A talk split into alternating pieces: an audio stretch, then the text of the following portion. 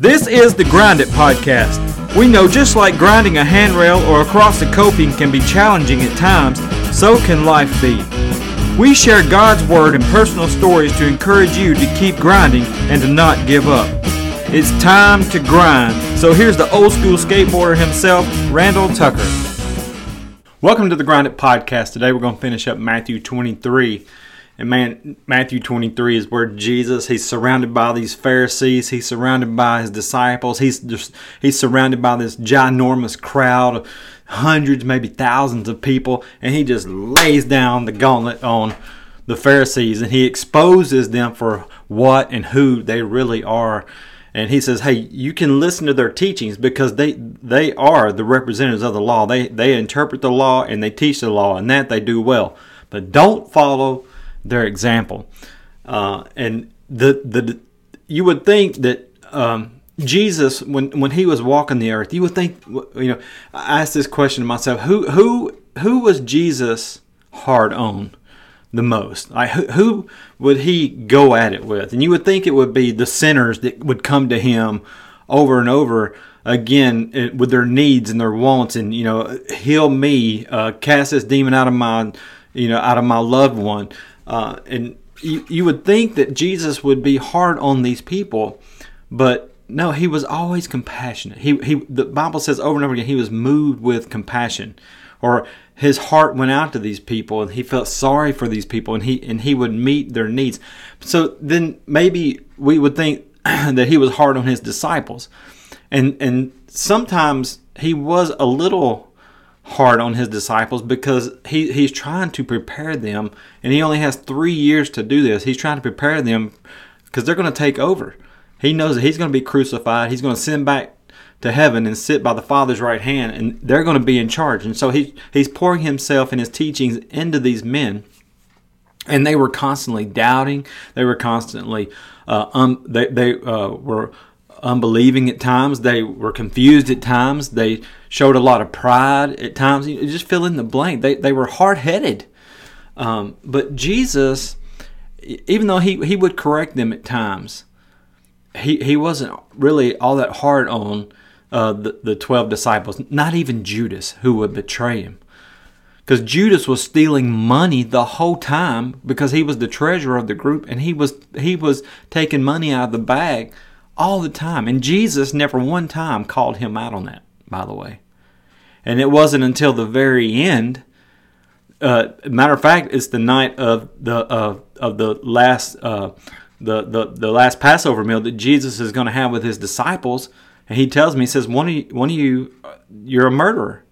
And uh, um, and they're like, "Was it me? Is it me? Is it me? Is it me?" And, and it was Judas, and that's when Judas was actually called out. And, he, and Jesus says, "Go do what you got to do quickly.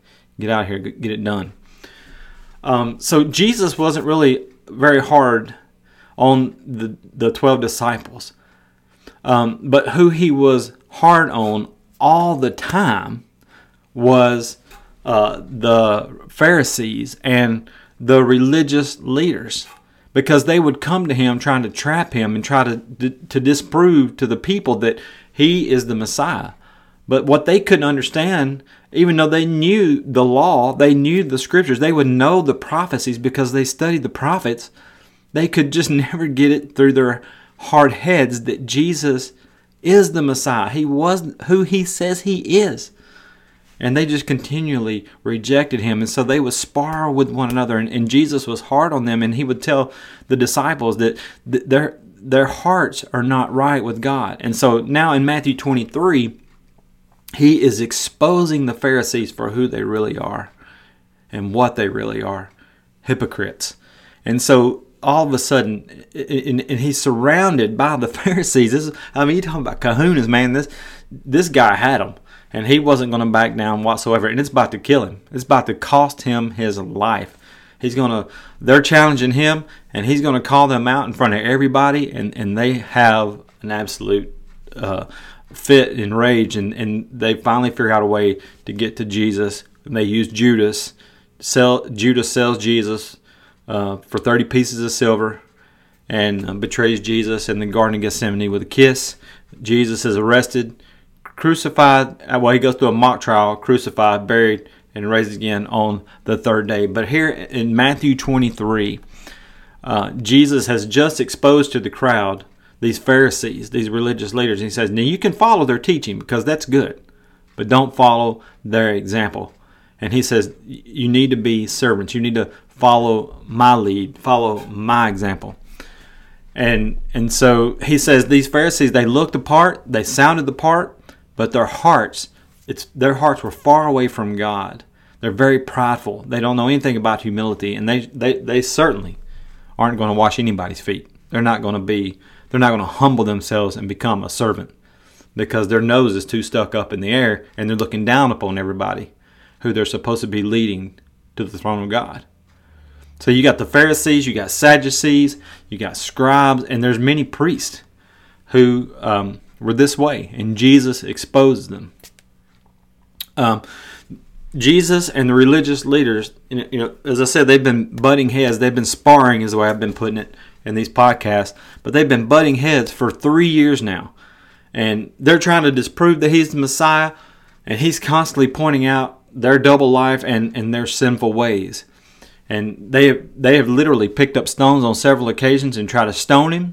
They've tried to push him off a cliff. They've tried to get, uh, they tried to kill Jesus in this in these three to three and a half years. But every time Jesus would escape. But like I said, in just a day or two later after this in Matthew twenty-three, they're going to get exactly what they wanted, or they think they do. They're, they're going to have Jesus crucified, but he's going to rise again on the third day and come back to life. Um. So here in Matthew twenty-three, we're going to finish up this chapter. And this is where Jesus just starts pronouncing these woes. I love it. On, on these on these Pharisees, these religious leaders who uh, they're fakes, they're hypocrites. And that's what he, he points out in verse thirteen. Uh, and we're going to go through the end of the chapter and and just talk about what Jesus says about these hypocrites. Um, he says, "What sorrow awaits you, teachers of religious law, and you Pharisees, hypocrites!" Exclamation point. "For you shut the door of the kingdom of heaven in people's faces. You won't go in yourselves, and you don't let others enter either." And see, they think they're on their way to heaven. They think they're fine with God. They think that, you know, they studied the law. They got their big phylacteries. They got their long tassels. Look how much I love God and serve God, right? And Jesus says, you shut the door to heaven in people's faces, and you, you won't even go in yourselves. You're not you're not going into the kingdom of heaven, and you're not going you're not leading other people into the kingdom of heaven. And that's what they're supposed to be doing. And so Jesus says you're hypocrites. And this this term hypocrite, it comes from uh, Greek plays, hypocrite. Uh, it's its literal translation is this: it's an interpreter from underneath, an interpreter from underneath. In other words, the actors who were men. Uh, they wore masks, and, and the men would play women parts, and, and well, they played all parts. And so they would change masks. The same person would play different roles in a play, and they would just put on a mask, including the women's roles. And they would they were trying to deceive, if you will, the audience into thinking that they were a woman or whatever part that they were playing. Uh, they were interpreters from underneath the mask.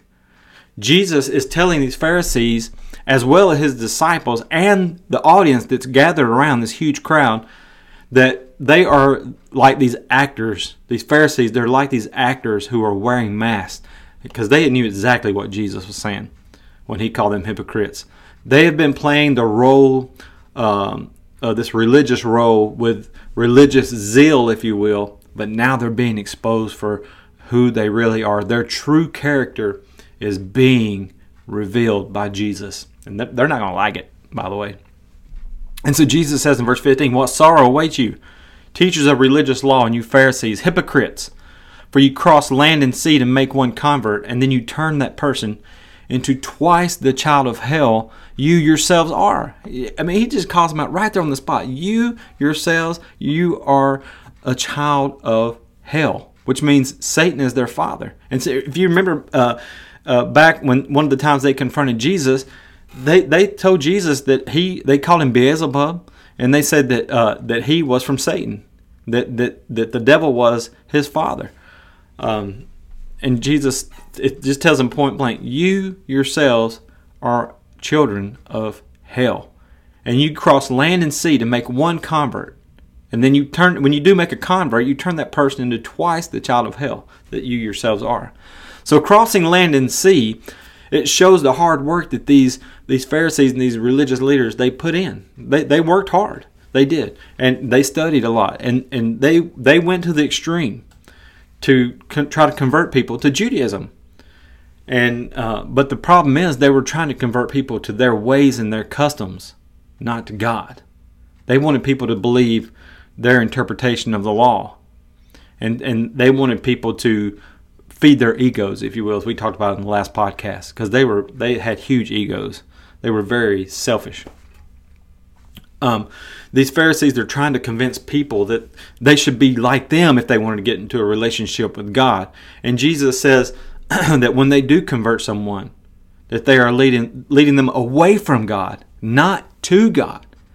And so, and so we have to be careful. We we don't want to be like the Pharisees. We don't want to lead people away from God. So if people are following our example, are they seeing Jesus in us? And, are, and, and is our example leading people to Jesus or from Jesus? Because we we want to be leading people to Jesus. Uh, and he says in verse sixteen, "Blind guides, what sorrow awaits you? For you say that it means nothing to swear by God's temple, but that it's binding to swear by the gold in the temple. Blind fools, which is more important, the gold or the temple that makes the gold sacred?" And the temple, this thing was ginormous. It was huge. Um, it's been destroyed. It was destroyed in A D seventy, never been rebuilt. And you see people uh, in Jerusalem praying. You, you know, they're, they're, they're bobbing their head or whatever, and they're praying. They got little, uh, they'll stick little prayers into the, the wall. I, if, if I'm not mistaken, that's not... Uh, That is a part of the wall that surrounded the outside of the temple. That's not part of the temple itself. That thing was completely destroyed. And that's just a little piece of the wall. But this temple was ginormous. And and he, he's saying that, you know, it was it was a, a thing of beauty to behold, full of gold and, and just just beautiful. And and he's saying, you you're saying that the temple, you you can't swear by the temple. It's not important, but you can swear by the gold. And you're making the gold more important than the temple. He says, "Is the gold uh, is is the gold what makes the temple sacred?" He says, "And you say that to swear by the altar is not binding, but to swear by the gifts on the altar is binding. How blind! For which is more important, the gift on the altar or the altar that makes the gift sacred?" Well, they would say the gift on the altar, not the altar itself. When you swear by the altar, Jesus says, you're swearing by it and everything on it. And when you swear by the temple, you are swearing by it and by God, who, listen to this, who lives in it. Well, see, God had been living, God dwelled in the tabernacle. Back when they were traveling through the wilderness and they had the tabernacle, they could take that tent down and because they wandered around for forty years. But God would show up in the form of a cloud, and everybody could see that cloud. They knew that the, the holy place, the holiest of holies, is uh, they had it had the uh, Ark of the Covenant, uh, and that represented God. But God would show up, and He would live in that tabernacle. And then uh, David wanted to build God a permanent dwelling place there in Jerusalem. But God wouldn't allow David to build the temple because he had shed blood. He was a, a warrior, and so He allowed his son Solomon, David's son Solomon, to build the temple. And, and and and as soon as the temple was finished and completed, God showed up just like He did in the tabernacle. He showed up in the form of a cloud, and, and uh, the Ark of the Covenant was placed in the holiest of holies. And the, the priests could go in there once a year, make atonement for the people's sins. You know, put the sacrifice and, and drip, drip the blood o- over the mercy seat of the Ark of the Covenant. And and when that was destroyed again, they uh, they rebuilt it. Uh, I believe Herod was the one that rebuilt the, the temple the next time. Um, and that would be the one that was standing here in, when Jesus was walking around. Um, and so Jesus tells them, He says, this building's going to be destroyed. And they're like, what are you talking about, dude? And and we see that happen. You can actually go online, and I, I've shared it in a podcast before, but you can go online and read firsthand accounts. The, I mean, eyewitnesses that were there, what they wrote about what was going on when the temple was destroyed by the Romans, and how they just come in and killed people, wiped people out, uh, blood everywhere, destroyed the temple, burnt what was left. I mean, just absolutely destroyed, stone on top of stone. It was just all gone in A D seventy. Uh, and these these Pharisees, they they th- this temple and the altar and the, the sacrifices, it, it was just everything to them. And and God says, you think that the the the uh, the um, the gifts are more important than the altar, but the altar is more important than the gifts.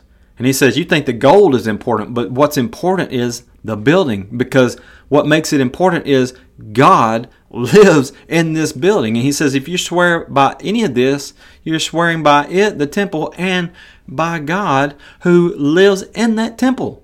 And he says, and when you swear by heaven, you are swearing by the throne of God and by God who sits on the throne. And he calls me, he says, you're blind. You're blind guides. Well, what what do you use a guide for? A guide leads. How can a guide lead if they're blind? How how can a, a guide explain? Because what a guide does, they if, if you're going through a museum or, a, or whatever, a, a guide will explain to you uh, as you go on these tours um, what's going on around them, because they they can see it, they've been there, and they've experienced it for a long time, and so they can explain all there is uh, to know about that whatever you're looking at.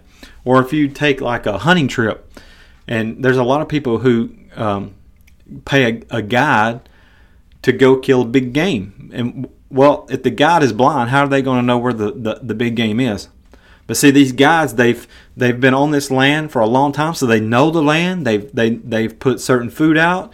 Uh, they've studied certain animals that have, have, have been in their area, and they know their travel patterns. They they know where they sleep. They know where they eat. They know where they go get drink. They they they know the patterns of these animals. And so these guides, since they know all of these details, because they were able to see it.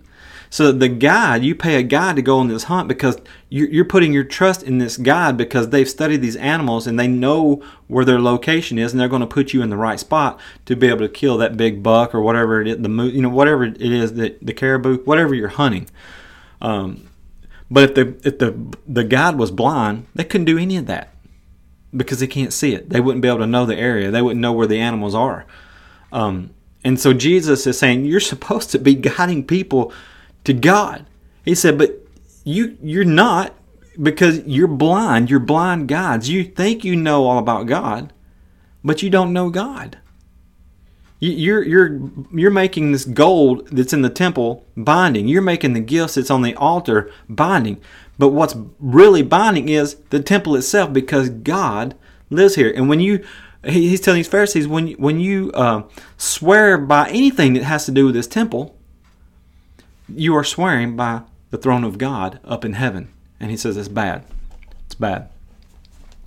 He says, what sorrow awaits you in verse twenty-three, you teachers of religious law and you Pharisees, hypocrites. He says this every time. For you are careful to tithe even the tiniest income from your herb garden, but you ignore the more important aspects of the law, justice, mercy, and faith. You should tithe, Jesus says, yes, but do not neglect the more important things, blind guides. You, and he says that again, blind guides. You strain your water, so that you won't accidentally swallow a gnat, but you swallow a camel. Now think about that, a little old gnat. And I guess maybe the gnats were unclean uh, insects. And so he says, you strain your water so you don't accidentally uh, defile yourself by swallowing a gnat, but you swallow a big giant camel. In other words, you're focused on this tiniest stuff to make sure you do all this stuff right. But yet, this stuff that's really matters, justice, mercy, and faith, you don't do those. And so you're careful to, to uh, not to swallow a gnat, but you're you're swallowing this big giant camel that's easily seen. They were so careful as to not break the law, so they thought, right? And they wanted everybody to know, look at my long tassels, look at my big phylacteries. They want, it's all about the show. They wanted people to think that they were close to God, and look how religious they are. And they would announce it to the whole world. And they would say these beautiful prayers, and everybody would, oh, Rabbi, you know, so they're feeding their ego. And Jesus says, you, you, you're overlooking what really matters, justice, mercy, and faith. And we see justice, mercy, and faith being modeled by Jesus himself all through his ministry. I mean, if you think about the woman who was caught in adultery, the Pharisees, they bring this woman to Jesus. She was caught in the very act. She is having sex with somebody that's not her husband. And and by the way, the man was just as guilty as the woman. Where's the man in this in this scenario, in this example? Because they never bring the man before Jesus. They they bring the woman, like, you know, like she was the only one involved in this thing. And and here's this woman naked as a jaybird before Jesus. They literally caught her in the act of, of having sex, get her away from the man, bring her straight to Jesus, and say, this woman is caught in the very act of adultery. What are you going to do about it? Because by the law, by God's law, she should be stoned. She should be killed. But what about the man? He was just as guilty. He he committed the act too, so he should be stoned as well. But they're, they're focused on this woman. And, and so Jesus says, well, whoever's without sin, cast the first stone. Well, what do they do? They're all sinners. And so from the oldest to the youngest, they just drop their rocks and walk off because they can't throw a stone because they're all sinners and they know it. And Jesus showed this woman justice and mercy when he told her, where's your condemners? And she said, there's nobody here to condemn me, Lord. And he says, neither do I condemn you either. Go and sin no more. He forgave her. He he he filled her full of faith. He showed her justice and mercy and faith.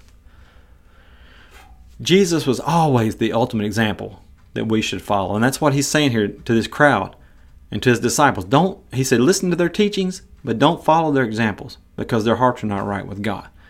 Verse twenty-five, Jesus says, what sorrow awaits you, teachers of religious law, and you Pharisees, hypocrites! For you are so careful to clean the outside of the cup and the dish, but inside you're filthy. You're full of greed and self-indulgence. You blind Pharisee, first wash the inside of the cup and the dish, and then the outside will become clean too.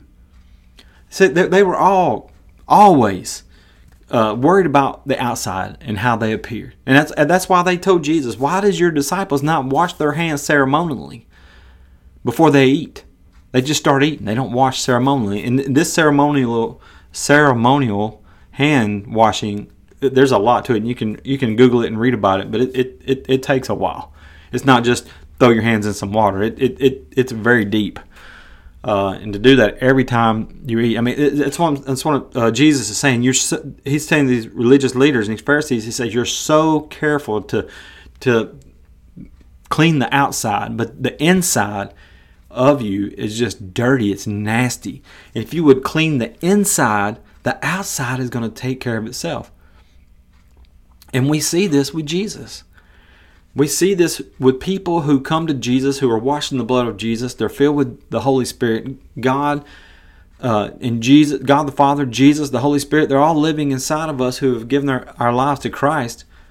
And and and so our inside has been cleansed, spiritually cleansed. Our our, our filthy rags, our, our, um, our sins are scarlet, but they have been made white as snow and, and by the blood of Jesus. And now our inside is clean. God is living inside of us. We, Paul says that we are the temple of God. He doesn't dwell. That building has been destroyed in A D seventy, and now we are the temple of God. He lives inside of us, those of us who have been washed in the blood of Jesus and filled with his Holy Spirit.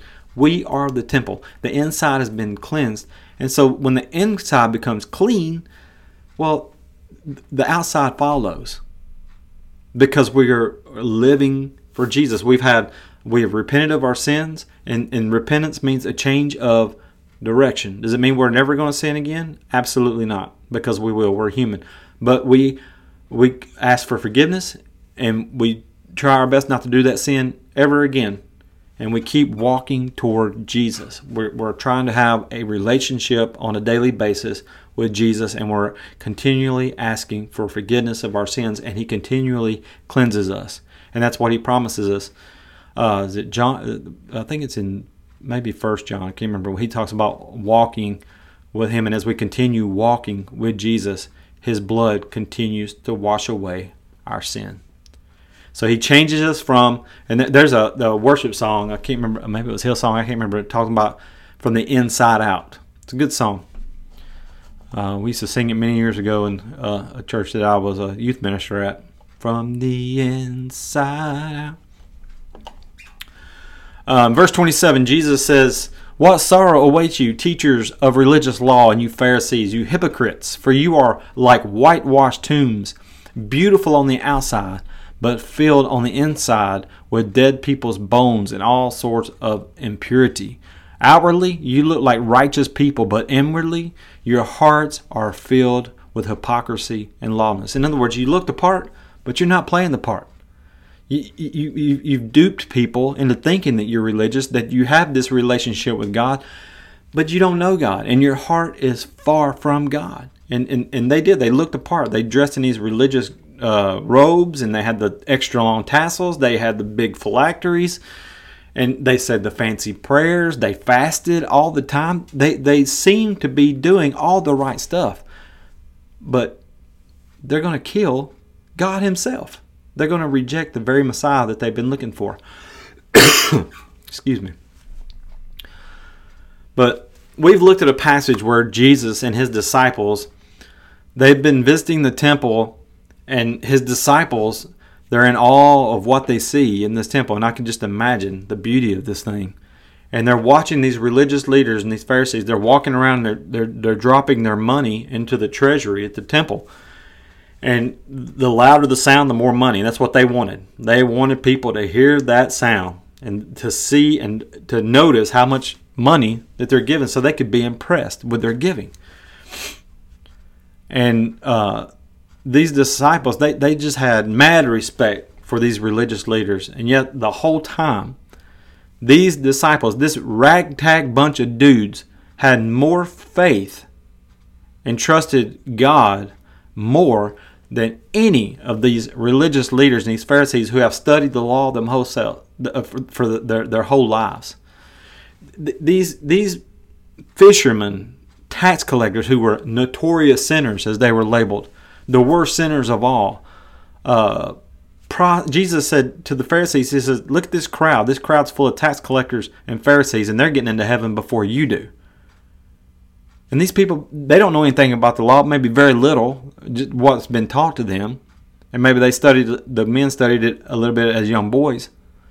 But they're out there fishing, trying to make a living. They've been rejected by their society because they're tax collectors.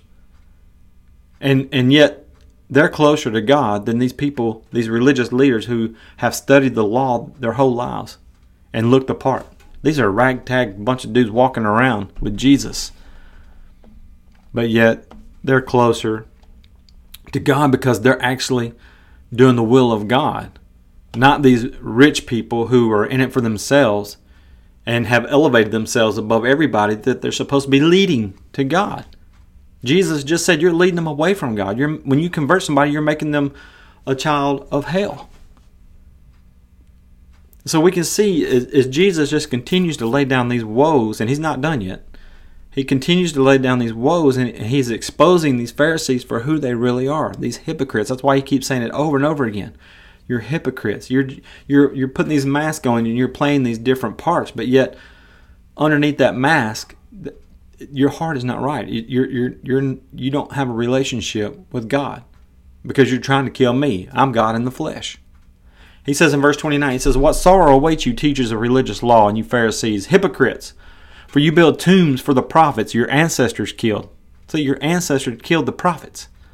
"And you decorate the monuments of the godly people your ancestors destroyed." So in other words, you beautify. Like we go to the, uh, you can go to a cemetery even today, and you got all these carvings and all these fancy monuments that people put on people's graves. Um, he said that, that's what's going on here. He says you build tombs for the prophets your ancestors killed, and you decorate the monuments of the godly people your ancestors destroyed. And then you say, "If we had lived back in the days of our ancestors, we would never have joined them in killing the prophets." But in, which is interesting because they're fixing to kill God himself. But in saying that, Jesus says, you testify against yourselves that you are indeed the descendants of those who murder the prophets. Go ahead and finish what your ancestors started. Snakes, son of vipers. Isn't that what John the Baptizer said about the, the Pharisees when they come out uh, to investigate when he was uh, baptizing people in the Jordan River? He said, you brood of vipers.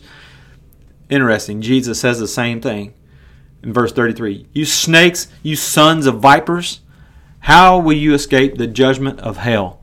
Therefore I am sending you prophets and wise men and teachers of religious law, but you will kill some by crucifixion, some being Jesus, and I believe Peter was killed upside down because he said he wasn't worthy to be killed like Jesus was, and he was crucified upside down. And here's Jesus predicting that. You will kill some by crucifixion, and you will flog others with whips in your synagogues. That happens all through the book of Acts. Chasing them from city to city. That happens all the time. Paul was a Pharisee himself at one time. He was there at the stoning of Stephen. They were laying their coats down at the feet of Saul, who later became Paul when he had uh, he was persecuting Christians, going from house to house, dragging out men and women, taking them to prison. Many of them were being killed because they believed in Jesus. And, and this Saul has an encounter with Jesus, who and, and Jesus knocks him off the horse. The people that were with him get knocked off the horse. They can't see Jesus, but Paul can. And there's a conversation being had between Paul and Jesus. And, and, and Saul says, who are who are you, Lord? And he says, I am Jesus, whom you are persecuting. In other words, you're persecuting these people who follow me, but you're not persecuting them. You're persecuting me, Jesus. And so that changes Saul's life. He changes his name to Paul and becomes one of the greatest missionaries, one of the greatest preachers, and wrote two-thirds of the New Testament. That's that's what Jesus says. If you cleanse the inside first, the outside will take care of itself. And Paul is a very great example of this. And he says, you're going to kill some by crucifixion. They're, you're going to flog others with whips in your synagogues, and you're going to chase them from city to city. That's exactly what happens to Paul. He is chased from city to city, and people try to kill him. They even stoned him at one point, and, and, and many believe that he was resurrected from the dead. He was beaten many times. He was flogged many times. But Jesus says, as a result, you Pharisees, you, you teachers of the religious law, uh, you, you will be held responsible for the murder of all godly people of all time. From the murder of righteous Abel to the murder of Zechariah, son of Berechiah, or however you say that, Berechiah, whom you killed in the temple between the sanctuary and the altar. I tell you the truth, this, this judgment will fall on this very generation. So Jesus is just calling them out. He says, you say you wouldn't do like your ancestors did who killed the prophets. He said, but this is what you're about to do. You're about to kill me. You're going to kill the people who follow me. And you're going to persecute those who call on my name. He said, you're going to be held responsible for the, the the most ungodliest people, the, the murders of all godly people of all time. And so this is going to begin uh, with the crucifixion of Jesus. And, and like I said a while ago, it goes all through the book of Acts. Uh, because the, the, the, the twelve apostles, minus Judas, adding Matthias in Acts chapter one, they take over. After uh, Jesus ascends back to heaven, the Holy Spirit falls in Acts chapter two. Peter preaches on the day of Pentecost. The church begins with about the baptism of about three thousand people. And it, it was on after that. Um, the apostles were called into question. They were told not to teach or preach in the name of Jesus anymore, but they go right back to the temple and, and, and keep doing the same thing. Next thing you know, they're flogged, and, and they're rejoicing because they have been flogged. Uh, they have been scourged, um, and their flesh has been ripped off their back. And they, they were rejoicing because they counted it uh, worthy to be flogged in, because they're serving Jesus. They're being persecuted. Next thing you know, uh, Stephen's being stoned. James is being beheaded. All by these religious leaders, just like Jesus said it would happen. Um, And I already given the example of Paul, so I don't want to get back into that. Um, but the last three verses of Matthew twenty-three, what, what what they do is they show the real heart of God. As Jesus, in the midst of the Pharisees and the crowd, don't forget that he's surrounded by all these people, especially these Pharisees. He's been pronouncing these woes and expo- exposing the Pharisees, and he's going to shift gears. And, and it's like he's just throwing out this one last plea to Israel, to the Jews. And he cries out. He says, "O Jerusalem, O Jerusalem, the city that kills the prophets and stones God's messengers. How often have I wanted to gather your children together as a hen protects her chicks beneath her wings, but you wouldn't let me. And now look at your house. It's abandoned and desolate. For I tell you this," we're talking about the, the temple. It's abandoned and desolate. It's fixing to be empty. Because when he dies on the cross, the veil of the temple is, is ripped in two from top to bottom, signifying that God is no longer there. They can walk right into the holiest of holies because God is no longer there. He's been walking around right there in front of their very eyes, and they reject him. They kill him. And he's crying out to them one last time. He says in verse thirty-nine, "I tell you this, you will never see me again until you say, 'Blessings on the one who comes in the name of the Lord.'" Don't make don't make the same mistake that these religious leaders did, and many of the Jews did, and reject Jesus, right? They rejected the only one, the only one who could heal them and cleanse them from their sin. And in just a few days, they're going to get rid of him.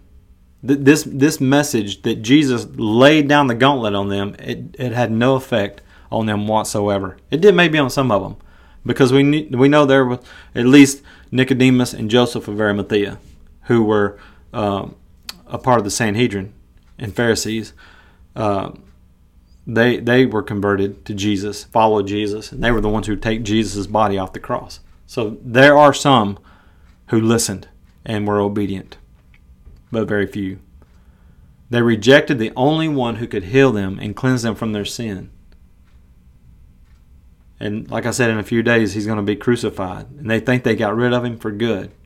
Their house, or the temple that they relied on so heavily because God lived in it, is about to be destroyed.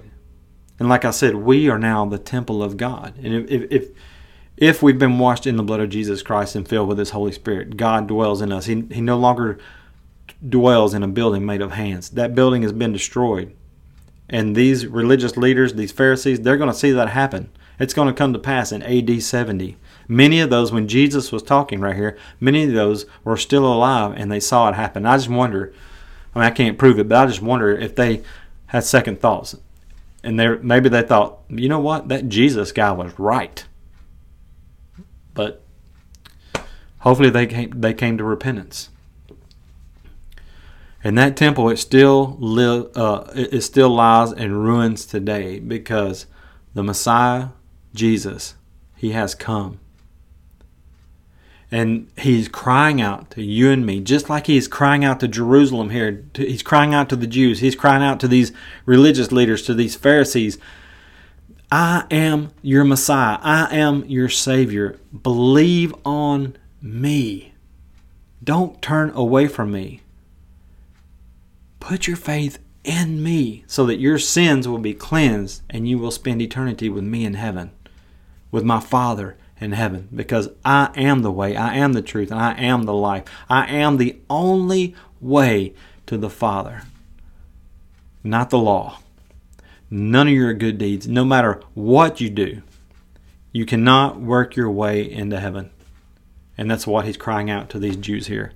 Put your faith in me. But unfortunately, in two or three days, they're going to crucify him. And they think they get rid of him, but God raises him from the dead. And that's what Peter says in Acts chapter two, when all those Jews who had come to Jerusalem for the Feast of Pentecost to offer their first fruits to God there at the temple, they hear the apostles speaking in tongues. They think they're drunk, and Peter says, no, we're not drunk. It's only nine o'clock in the morning. If we wanted to be drunk, we wouldn't be drinking this early. He said, but this was prophesied by the, Joel prof- uh, by the prophet Joel. And he says that you Jews, you are guilty of crucifying the very Messiah you've been looking for, and God has raised him up back to life. And and, and, and they, they they realize that what they've done, and they, the Bible says they were pricked in their heart. They were convicted of what they have done. And these Jews cried out to Peter, and they said, men and brethren, what shall we do? And Peter says, repent and be baptized in water, fully immersed, every one of you, in the name of Jesus Christ, for the remission of your sins. But see, because they thought Jesus was a blasphemer. They're not even going to call on the name of Jesus. And Peter says, you got to repent of your sins, and you got to call on the name of Jesus, and you got to be baptized for the remission of your sins, and you'll be filled with the Holy Spirit. In other words, God no longer dwells in this temple, but He will dwell in you if you make that decision. And I hope and pray that you don't make the decision that these Pharisees and these religious leaders made and reject Jesus. Make that decision today to follow Jesus and to be Jesus in, in the community around you. Let Jesus change you from the inside out. You say, well, I, don't, I, I do all this bad stuff, and it's, it's going to be hard for me to give that up. Listen to me. If you'll give your life to Jesus and give Him a shot, He'll take care of all that. It, he will deliver you from it, and, and when, you cleanse the inside first, and the outside follows. I promise you, I guarantee it. Jesus said it. And He will come through for you. But you got to make that decision to put Christ on in baptism and be filled with His Holy Spirit and to start walking with Him today. And if if I can help you in any way, if I can, if, if you don't live anywhere near me, I can. Uh, if you'll tell me where you're at, I will find somebody that will um, answer any question that you have about the Bible, about Jesus, about salvation, about the Holy Spirit. Uh, I will find you some help in whatever area that you're in. Uh, there's a phone number at the end of this podcast uh, that you can text me at, or you can email me at the grind it podcast at gmail dot com. And I pray that if I can help you in any way, that you will contact me today. Don't wait. Don't put it off. God bless you. Keep grinding. Thanks for listening to the Grind It Podcast. If we could pray for you or encourage you in any way, please email us at the grind it podcast at gmail dot com, or you can text us at eight six five, four one eight, two eight two four. If you're watching on YouTube, please click like and subscribe, and you'll be notified about new episodes. If you're listening on an app, leave us a five-star review, but most importantly, share the Grinded Podcast with a friend. God bless you, and remember, keep grinding.